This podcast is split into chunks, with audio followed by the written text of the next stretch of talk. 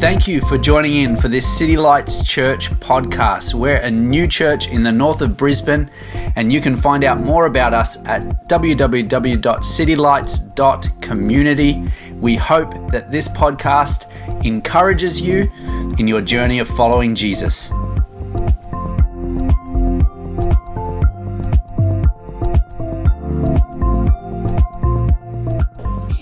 If we haven't met, my name is Andrew. Have the privilege of pastoring this amazing church and uh, growing church. And one of the things that is so important for us is that we're always one size too big.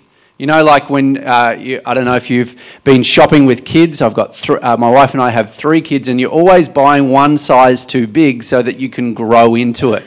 So the things that we're doing, we're always leaving a bit of room and you might think, oh, well, I'm not quite sure about how that's going to work out. It's okay. We'll grow into it. And that's a, an amazing part of being, learning what it is to be family together. There's a couple of ways that you can do church. One is you can just come in the door, give someone a high five, a handshake, walk out the door, back to the rest of your week. But the other way is you can learn what it means to follow Jesus and to do life with a group of people who are doing the same. And that's what we're about as a church. I'm going to invite someone up to the front who is an amazing person. If you have not met Twinkie, you are about to hear a little of her story. Why don't you give her a round of applause? I'm going to take this microphone here. Nice. Nice. Well, first of all, Twinkie, tell us a little bit about yourself, where you are from originally, and what you are doing in Brisbane. Okay, so hi, my name is Twinkie Polius. Honestly, that's my name. Because usually when I tell people that my name is Twinkie, they ask to see my birth certificate or like my ID card or something. I had to do that once in the street when, I, uh, when someone asked me my name, and they're like, You're joking. Can I have a look at your ID? And I was like, Oh my gosh, really? But yes, my name is Twinkie Polius, and I'm from the Caribbean. And a beautiful tropical island called St. Lucia. I know that you have a St. Lucia in Brisbane, but that's not where I'm from. I'm from the I think your St. island. Lucia is better than our St. Ah. Lucia. Don't take me on the wrong note, but yes, yeah, it is. Um, what I'm doing in Brisbane now, um, I'm with Youth with a Mission, um, shortened formed YWAM, and I have a commitment of two years. And what we what YWAM is, if you're not sure, it's a mission organization that equips, trains, and mobilizes young people into going out into the world and preaching the gospel of Jesus Christ. So, right now, I am responsible at YWAM for the local ministry department, and I, to say I am the liaison or the connect person um, that put teams together, mobilize teams to go out into the community of Brisbane to help out in whatever way possible. So if you sitting here needs some help in some way, I'm right here. You can contact me and I'll mobilize a team, equip them in going out and helping out in whatever way that is. Yeah. Um, so tell us a little bit about your story, um, about your family and growing up. So I wasn't brought up in a Christian home by that. I mean, my mom and my dad, they knew of God, they knew that there was Jesus and he was a loving, kind person, but there was no relationship with Christ or with Jesus or with God in my home. Growing up, I would say that my parents loved me. Like, they loved us. I have a younger sister who lived with me, and they loved us. But uh, my household was not so healthy because my father was very abusive to my mom. So we would always see my father hitting on my mother. That's what I grew up with. Also, with that, my mom was mm, not at home all the time because of the way that she worked. She was a baker, and it's I'm not sure why it was so, but she worked two o'clock in the morning until night. So when I'm asleep, she's awake, and when I'm awake, she's asleep. So I did not really have a relationship with her. But my dad was a farmer, which meant he would go out into his farm, do his work, and then come home. So that's the, f- the parent figure that I saw the most. And that's the one that I had a closer relationship with even though he was the abusive one towards my mom. I was not a very, I was not the brightest or the smartest girl in the school. um, I was labeled mentally retarded, which meant that I could not read very well, I could not write very well. It was very hard for me to grasp anything academically. And I can remember that one instance in my class where my teacher, she placed that sum on the board, a mathematics sum. You know how that is with maths. Those who love maths, God bless your heart. But it wasn't one of my strong suits. And she placed that sum on the board and she called me, Twinkie, please come on the board and you need to figure out this sum. And I'm coming in front of that board. It looks like a mountain to me because I have no idea what to do next. But what happened next was what really changed my life. Because this teacher, I could not do the sum, she looked at me and said, Twinkie, this is why you will never mount up to anything in life. And when she said that to me, I really believe that she was true. Because I'm thinking, if my teacher is saying that I will never mount up to anything in life, she's the one who ought to say to me, Go on, high five, Twinkie, you can do better. But she's saying that I will never mount up to anything. Well, she must be very correct. I thought that she hit the nail right on the head. Also, I'm thinking, hey, my mom is never around. My dad is very abusive to my mom. I never got the I love you Twinkie from my mom or from my dad. I never got that hug. I never got that love. And so my my life was going at a spiral and I was searching. I was looking for love. I was looking for acceptance. I was looking for one, someone to say, there is something good for you. There, there is a bright future ahead of you, but I never got that. And I really thought that what this teacher said to me, this was who I am someone who will never mount up to anything in life because there was no one else to tell me anything else. But this is not the end of the story. I do not want you all to feel like, oh my God. You know, when the, the creator has said something positive and speak had spoken so much great things into that thing that he created. Someone who did not create that thing would say well you, you're, you're useless. You, you're nothing. But what the creator says is much it holds much weight than what someone who did not create it said. This let me go on a journey with you. So there was this night we were having a crusade in my community think we know what a crusade is. That's when, yeah, a church goes out to speak the word of God. And I felt so heavily on my heart that I needed to go to my grandmother's house. But my mom had told us that if it's night, do not go out on your own. Because it was a fair good walk to get to my grandmother's house. But there was that heaviness on my chest, like I needed to go to my grandmother's house, but I had no reason why. So I said, you know what, this is, this is pressing on me too much. I need to go to my grandmother's house. Of course, it was a setup by God. Going to my grandmother's house, I stopped and there was this man preaching. I do not know him from nowhere. Of course, I don't have any relationship with God, with Jesus. Uh, I don't know anything. But this young man, he was speaking, and it's like he's speaking to me. He's saying, You've been searching for love.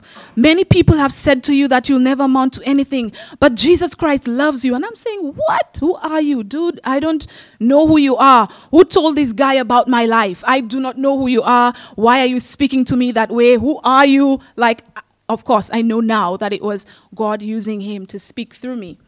And right there at this crusade, I received Christ as my personal savior. I never got to my grandmother's house. It was a setup. God set me up.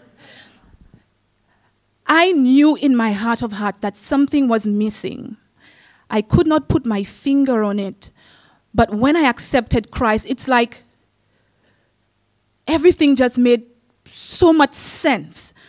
I couldn't explain what made sense, but I knew that it made sense.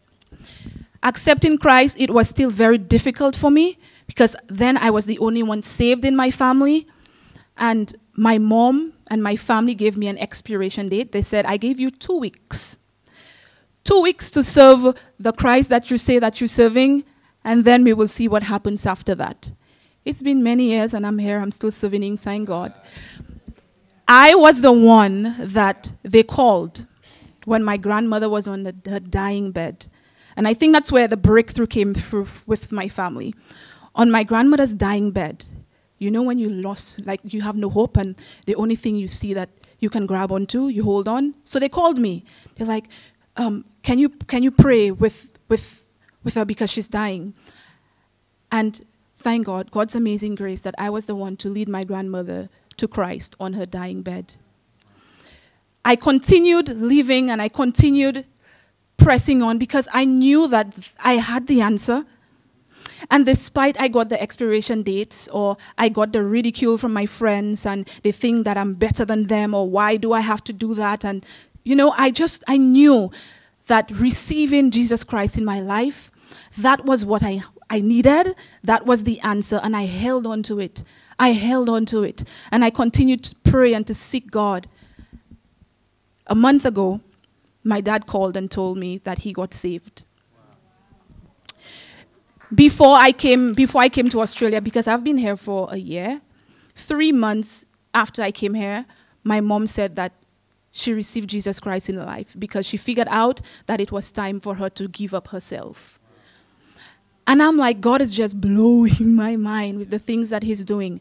And just because I said that yes, he said, I know you said yes, but I'm going to respond yes to everything else that you're connected with, everyone else that you're connected with. And God have just been continually just blowing my socks off, as people will say, as we say back home. That means He's doing a lot of stuff.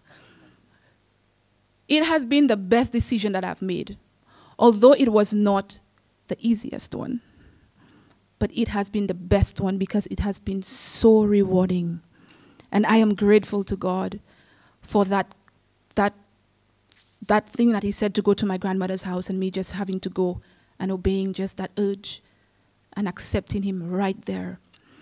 I remember in accepting Christ, I can remember so vividly that one thing that I said to Him. After I accepted Him, I said, God, I want to be the mightiest young person for you. I can remember that so vividly. Let me tell you, when you say something like that to God, He's like, okay, check, let's go, let's do this.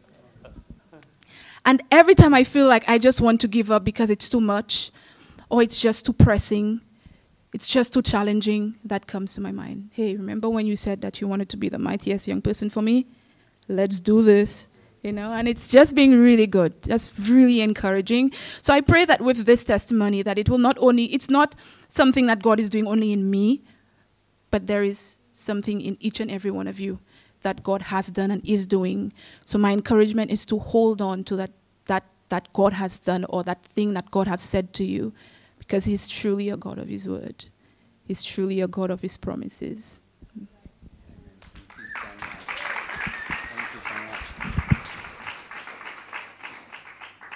Wasn't that so good? Thank you so much, Twinkie, for, for sharing your, your story. We're in the midst of a, a series uh, called The World of Words. And so we're talking about the power of our words. You know, a lot of our environments and our atmospheres are shaped by the words that we speak and the words that we receive. And so, part of this story, it's an amazing story. Why? Because of Jesus and because of the power of saying, Yes, I do to Jesus but it's also a super sad story because of the damaging words that were spoken to Twinkie when she was in school being called retarded, being told that she would never amount to anything. And my opening question today is why is it so easy to agree with damaging words? I don't know if you've got something in your history, in your past, where somebody has said something to you, probably somebody that you don't like, probably somebody that you don't respect, but for some reason, what they have said has landed deep within you. It's gone in through the ears and it's found its way deep within you into your heart. I remember one time uh, a boss telling me that nobody liked me. Andrew, nobody likes you. That's encouraging. Come, come to work. Let's go. Okay, enjoy the rest of your day. You know, we've all got stories, probably We've got stories of saying something that we regret or saying something we didn't mean. But why is it so easy for us to give a permission to a word that was spoken and to internalize that deep down when it's not truth? Why do we put so much faith in somebody's words? I don't know what it is about the way that we are wired, created, sometimes often with authority figures, with Twinkie and her story, her teacher saying, Well, if my teacher says that I won't make anything, well, then I will put faith in that. And sometimes we just think about the language of faith in terms of like spiritual stuff, right? In terms of like, oh, I come to church and talk about faith, but we put faith in a lot of things. And sometimes we misplace our faith by believing that a damaging word that somebody has said over you is truth. And we begin to orientate our life on that basis. We begin to make decisions on that basis.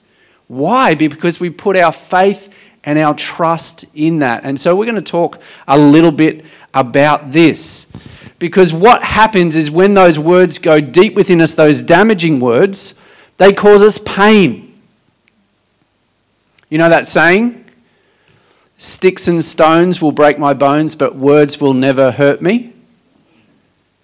All right, is that true? Has that been true in your life? That's the opposite. Probably sometimes for us, we've been most hurt by the words that have spoken. So these damaging words, sometimes we're giving them permission. They're coming through our ears, they're landing in our heart, and they're causing us grief, they're causing us distortion, they're causing us disruption, and it's not right. And so, my second question is what do I do with all this pain? Now, this could be the pain of uh, these words, and that's primarily what I'm talking about. That, but you could also apply this to say, what do I do with the pain of life? If we were to go around and ask people's different stories, we would hear some stories of pain.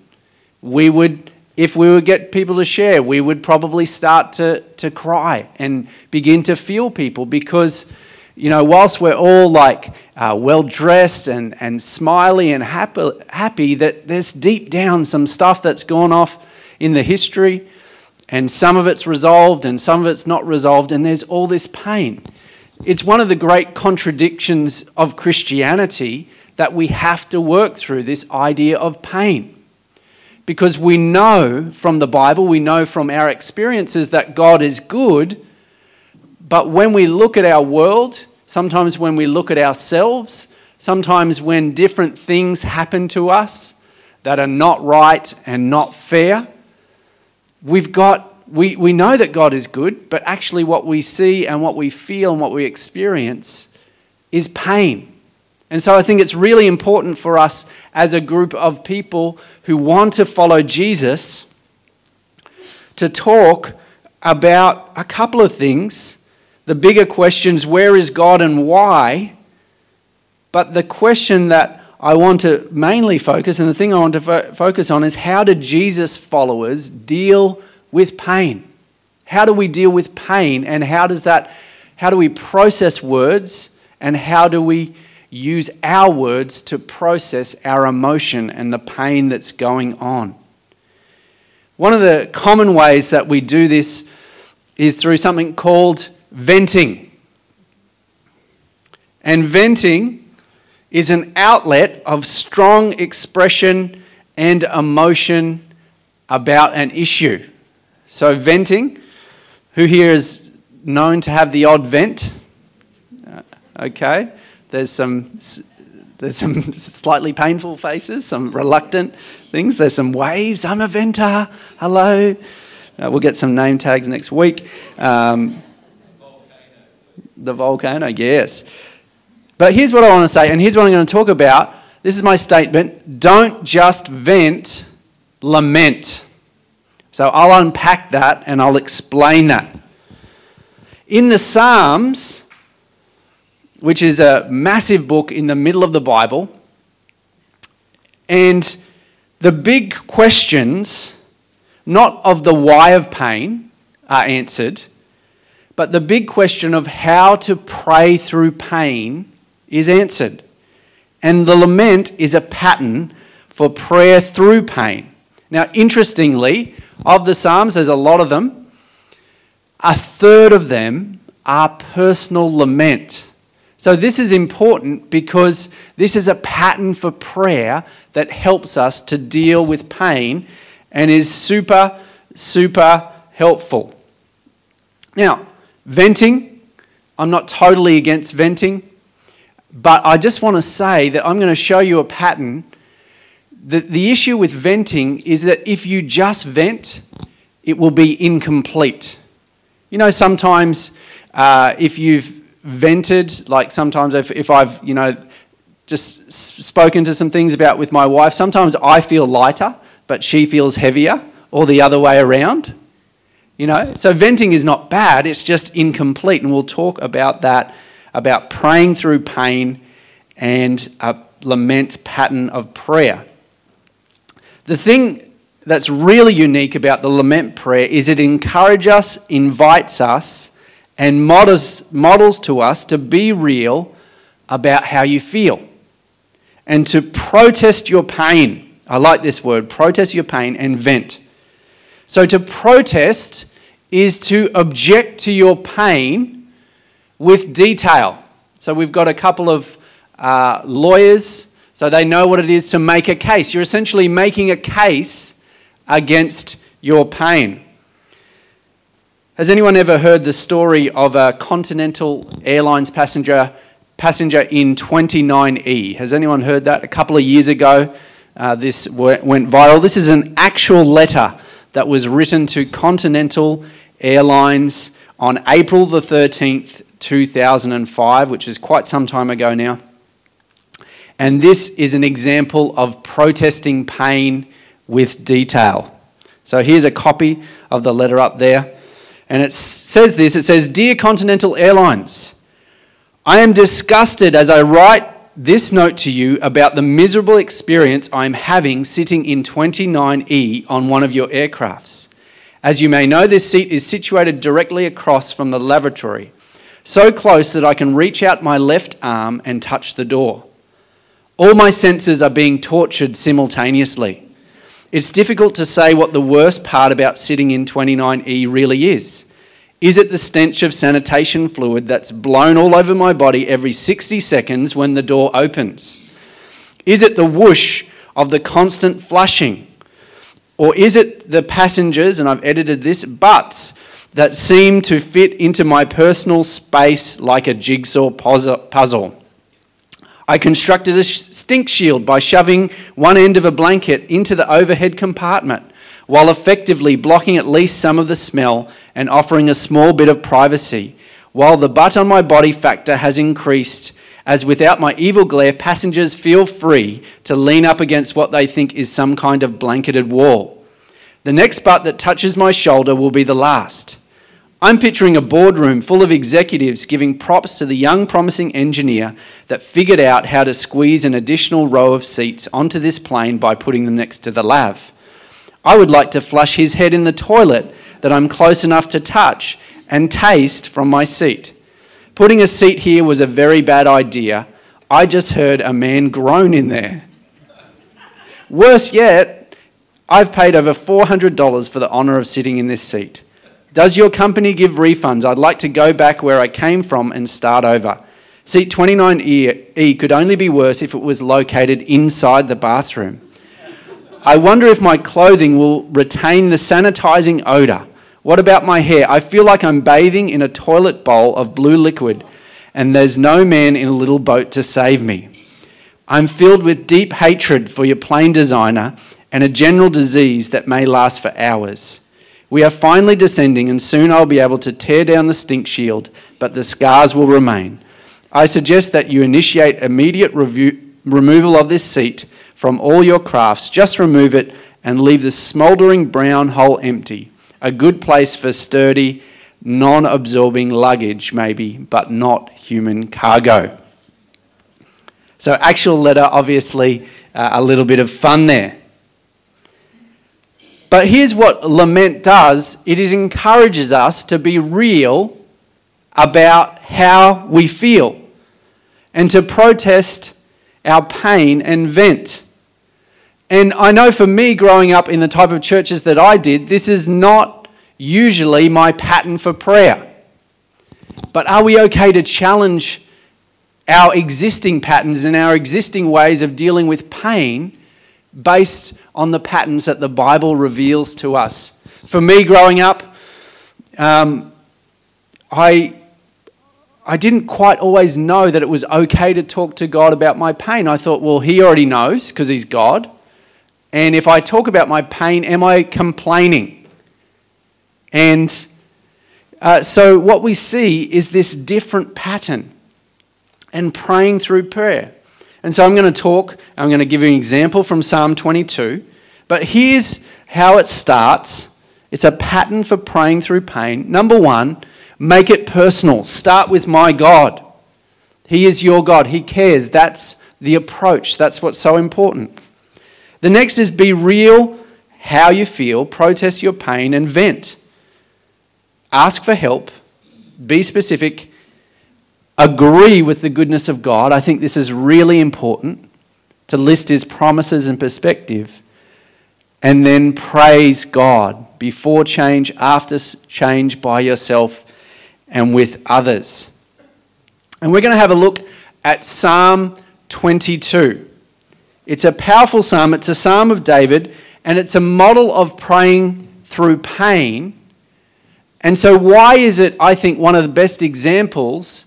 Is because we actually see Jesus quoting this when he's dying on the cross. Probably one of the most painful ways that you can die, excruciating pain, rejection, separation, and Jesus quotes this prayer of lament. What does that say to us? It says this is a good pattern for us as Jesus followers to think about how we process and deal with our pain. So it starts out like this Psalm 22, verse 1 to 2. My God, my God, why have you forsaken me? Why are you so far from saving me, so far from my cries of anguish? My God, I cry out day by day, but you do not answer. By night, I find no rest. Can we be real that being a Christian, following Jesus, it's not an immunization from pain or from hardship or from disappointment? And this is, this is real talk. This is the real expression. This is protesting and saying, God, I don't know where you are. Have you ever felt that? Have you ever been in a season? Have you ever been alone? And you know somewhere, maybe your head, maybe your heart, that God is real, but you can't feel Him. And it's okay to pray like this. Why have you forsaken me? Why are you so far? Why? I, am crying out in anguish, but you don't answer, and I get no rest. And I think in some way all of us have experienced this. Sometimes we think our prayer is thanking, asking, and saying sorry. But this is a different type of prayer. It's a pouring out of your heart and your emotion and talking to God and being real about how you feel. Sometimes growing up, I, I, I, thought that this kind of prayer would affect your faith. So if you say like this, well, then you're not speaking words of faith. And words of faith are important. We'll get to that. But what I want to emphasize is this validity of just pouring out yourself and your heart and your emotion to God. Next one. Here's something that's super interesting in Psalm 22. I don't know if anyone likes a, a good bar or column chart. Maybe you do, maybe you don't. Doesn't really matter. It's not totally to scale, okay? Here's what I want to point out. I'm going to go even all the way over here the large majority of it is protesting pain and venting. What does this say? It says, get it out. Let it out. Take as long as you need to express your emotion to God. It's okay to talk about your pain. Don't assume that God knows how you feel. He does know how you feel. But if we're in relationship with God, then as you would talk to a friend who cares about you, you can talk about how you feel. You have permission to talk to God, and this prepares the way for healing and renewal. It's not angry or wallowing, but you can be detailed. You can sit a little while and you can get it off your chest. Here's what's surprising, and this really surprised me because this is not my experience growing up that God's okay to listen to it. God is okay for you to pour out your heart and your pain because this is the pattern. And I want to encourage you that what we're talking about is a place of prayer that is lament. I definitely don't encourage you to go lamenting everywhere with everybody. This is a place of prayer, sometimes with a friend, sometimes with trusted person, but this is something that allows you to make progress and deal with your pain. So I read the first part. Couple of things, I won't go through the whole thing. Verse 3 says, Yet you are enthroned as the Holy One. This is uh, David speaking. You're one of the, the one Israel's praises. In you our ancestors put their. Ancestors put their trust. They trusted you and delivered them. To you they cried out and were saved. In you they trusted and were not put to shame. This is interesting because he's essentially saying, You saved the people out of Exodus, the Exodus story, Moses, all that, if you remember that, but you're not saving me. So saying, I know you can do this, but I'm not, I'm not seeing this or experiencing this. Next, number six, which is a poor self assessment, he says, But I'm a worm and not a man. Interesting way to pray. Scorned by everyone, despised by the people. All who see me mock me, they hurl insults, shaking their heads. So here's what I want to say we need to know that we can get it all out. We can vent we can just allow to process and protest that pain. God's okay to say, hey, God, this is not fair. This is not right. This is not just. I'm not experiencing what the, person next to me experiencing. But here's what I want to say take as much time as you need to vent, but don't stop there. This is really important. If you just stop at pouring your heart out, which is what some of us do, you won't experience the blessing and the peace and the healing, the renewal healing that God has got. Because here's the two other things that you need to do. The next thing you need to do is you, ne- you need to ask for help. And there's just three verses, but they're super specific. And this is the prayer of the psalmist David. But you, Lord, don't be far from me. This is his prayer. He's not experiencing this, but this is what he wants. You're my strength. Come quickly to help me. Deliver me from the sword, my precious life from the power of the dogs. Rescue me from the mouth of lions. Save me from the horns of the wild oxen. I will declare your name to my people. Uh, yes. And so those are the things rescue me, deliver me, save me. So ask for help. And this is equally as important then we need to make a transition to praise. So some of us are probably really good at the asking part, some of us are really good at the praising part, some of us are good at the venting part. But this pattern is to do all of those things at the same time and just allow, just to get it all out and then allow ourselves to be filled. It says, I will declare your name to my people. In the assembly, I will praise you. Verse 26 says, Those who seek the Lord will praise him. May your hearts live forever. I don't have time to this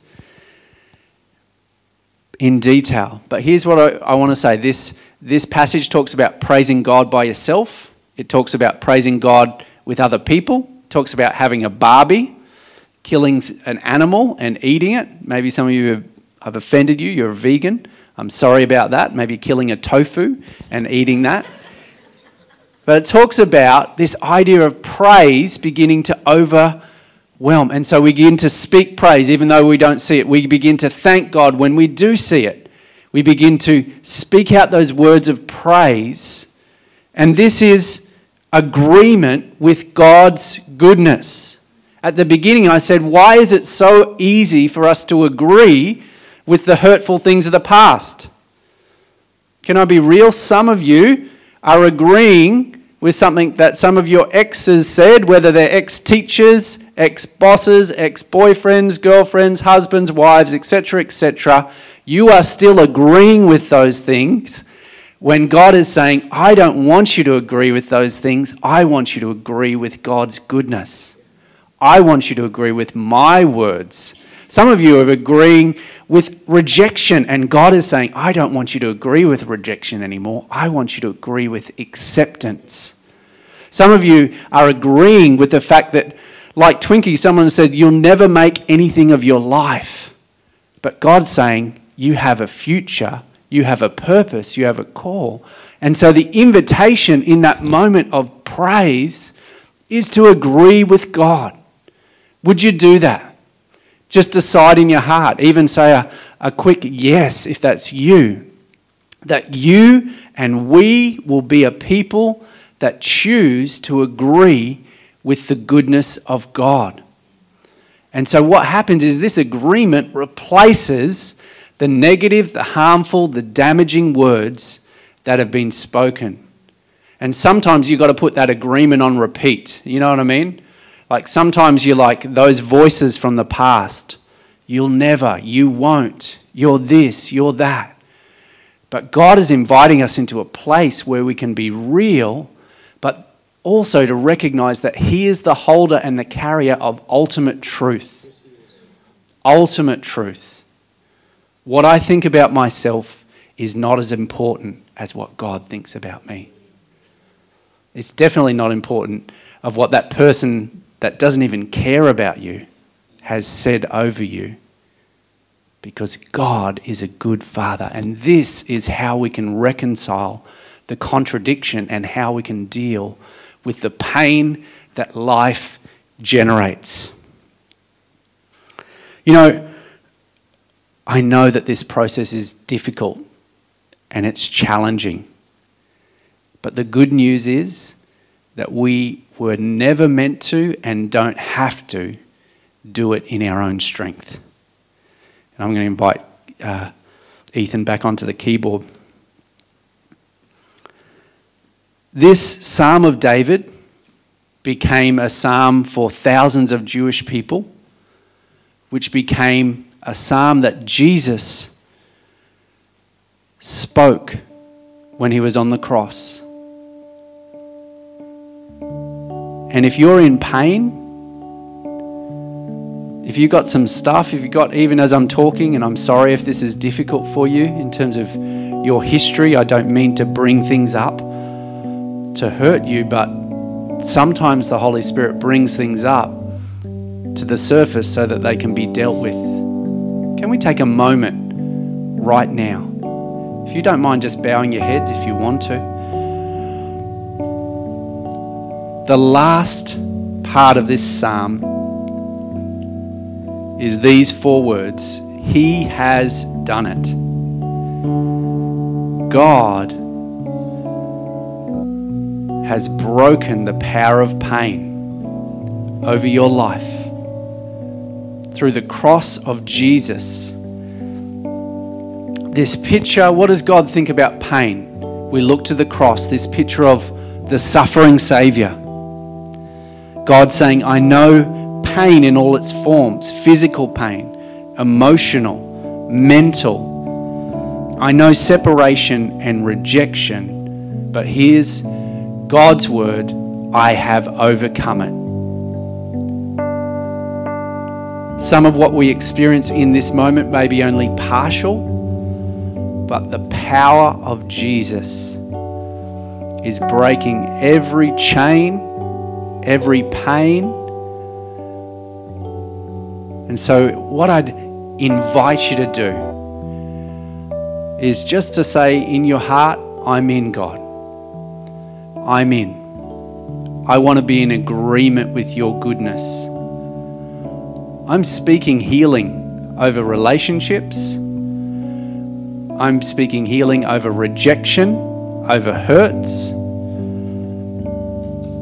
toxic workplaces, different kinds of uh, toxic family situations, or other relationships. And we are choosing to agree with God's goodness. And so, God, we thank you for that. In the name of Jesus. In the name of Jesus. Really quick, couple of things. Two quick things. we will be done in about three minutes. For some of you, when Twinkie was talking about her decision to follow Jesus, there was something in you that resonated that you're like, I've never done that in that way.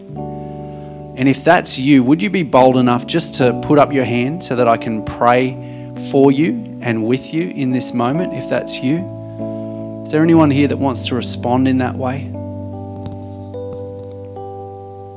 Okay. I also just want to, um, as I was preparing, I felt that someone uh, here may have had an issue with their left shoulder and that God wants to heal that. So, left shoulder pain that's radiating up into the neck. Is that you? Yeah. There's, there's two there. Yeah, that's the left. Yeah.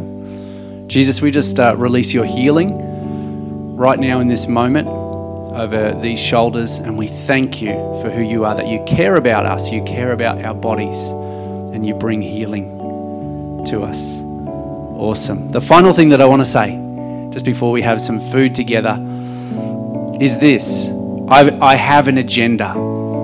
Do you know what my agenda is? My secret agenda, my grand master plan for this month and this series. And my grand master plan is this I want to encourage everyone to pray out loud every day in your own home. That's my grand master plan because we're talking about the power of words. And so, what I would encourage you to do, pray out loud. I'm not necessarily saying you pray the lament prayer in that form, but just a simple prayer. Would you do that? Maybe with your kids, maybe by yourself, maybe with your partner, but just to pray. I believe that we need to start to exercise the power of our words to create these amazing atmospheres where people can find Jesus and know what it is to follow him. That's really good. Thank you so much for being here. Uh, in a minute, the team's going to bring um, some food to you and also some tea. Hey, if you, um, if God was really moving, and you just want to uh, either take just a couple of moments or have someone pray with you, just come down this uh, area here. There'll be a couple of people to pray. Everyone else uh, enjoy yourself. Make sure you say g'day to somebody. See you next week.